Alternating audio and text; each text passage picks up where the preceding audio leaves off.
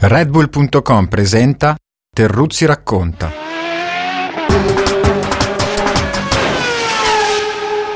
È il 14 settembre 2008 e siamo a Monza, una domenica bagnata e festante.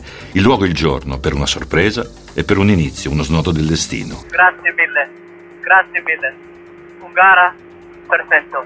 Thanks, wonderful race. Great job. Sebastian Vettel vince il Gran Premio d'Italia, guida la Toro Rosso STR3 motorizzata Ferrari e si tratta di una doppia prima visione. Primo ad oggi unico successo per la squadra di Faenza, portatrice in pista di una storia passata, lunga, siglata a Minardi sino al 2005.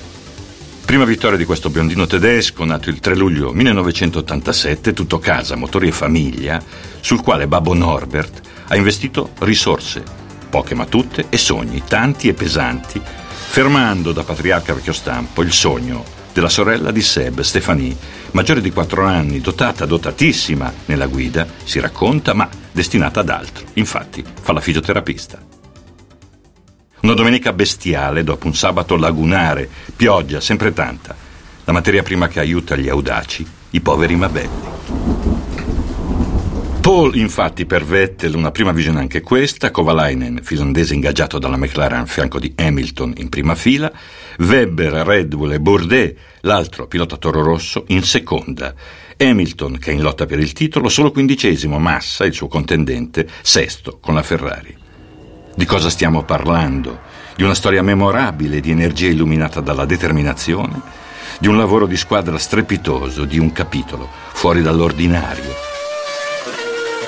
la gara, presto detto, Vettel va in testa anche grazie alla partenza motonautica dietro safety car e in testa resta in pratica sino alla fine. Dietro di lui un diluvio, proprio così, di slanci, errori, piccoli eroismi da corsa. I'm thinking to give you a new set of extreme more rain due to come for forecast. Okay, Hamilton, ovviamente, una rimonta portentosa, numeri, azzardi acquatici, gomme da bagnato che si lograno sulla pista che si asciuga. Settimo alla fine dietro Massa per conservare un punto di vantaggio in classifica mondiale.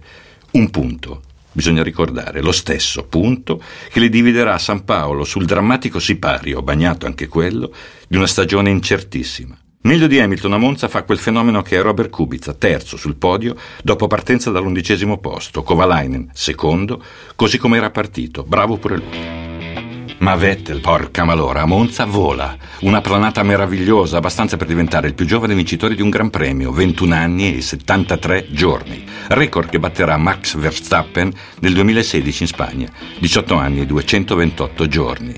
Penso, lo ricordo e lo rivedo Vedo il suo volto da bambino raggiante, portato in trionfo nel paddock, gocce di pioggia, gocce di sudore, gocce di gioia mischiate tra loro. Vedo il sorriso di Gerhard Berger che aveva preso in mano il timone della Toro Rosso, reduce da quel podio strepitoso a sbalzo sulla folla, pure lui. E forse allora ero più contento per Berger che per Sebastian, perché Gerhard è un vecchio amico, una persona cara. Ancora, Quel giorno cambiò il destino di Sebastian, non proprio, non ancora diretto nel firmamento, un destino che aveva cominciato a prendere una rotta felice dopo l'incidente terrificante di Kubica a Montreal nel 2007. Fermo per una gara, Robert, consentendo a Vettel di debuttare negli Stati Uniti sulla BMW, ottenendo un clamoroso ottavo posto, un piazzamento che lo spostò in un attimo dalla periferia al centro della scena. Rientro nell'orbita Red Bull passando subito nel team satellite Toro Rosso appunto a sostituire Scott Speed, americano anonimo come un pedone tra la folla, a metà del 2007 per poi continuare il volo a fine 2008 ingaggiato dalla Red Bull per la stagione successiva. Ogni dubbio su di lui annegato nella pioggia monzese.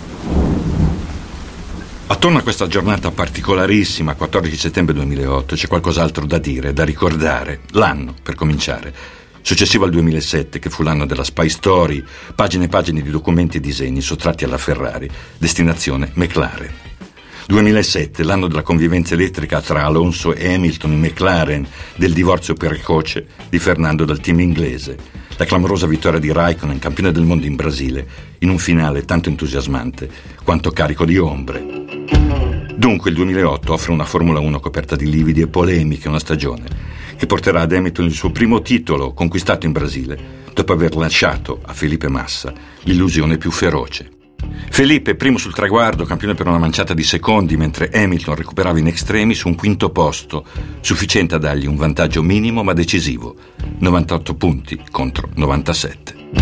Ma quel 2008 fu anche l'anno della combin di Singapore, casa Renault, con Nelsigno Piquet che sbatte, Alonso che vince, una frode, uno scandalo clamoroso, Flavio Briatore protagonista e il tecnico Pat Simmons nel ruolo di primo cospiratore. Però adesso, ricordando e celebrando il primo sorriso di Vettel a Monza dieci anni fa, mi viene in mente Grand Prix, la trasmissione di Italia 1, per la quale Seb accettò di curare poco dopo una rubrica in esclusiva destinata alle trasmissioni del 2009. Ogni Gran Premio sceglievamo alcune parole italiane che Seb doveva imparare cercando di comprenderne il significato. Grazie ragazzi. Gli appuntamenti erano fissati per i giovedì di vigilia e quanto stesse crescendo e cambiando il destino di Seb, lo compresi conteggiando i suoi ritardi.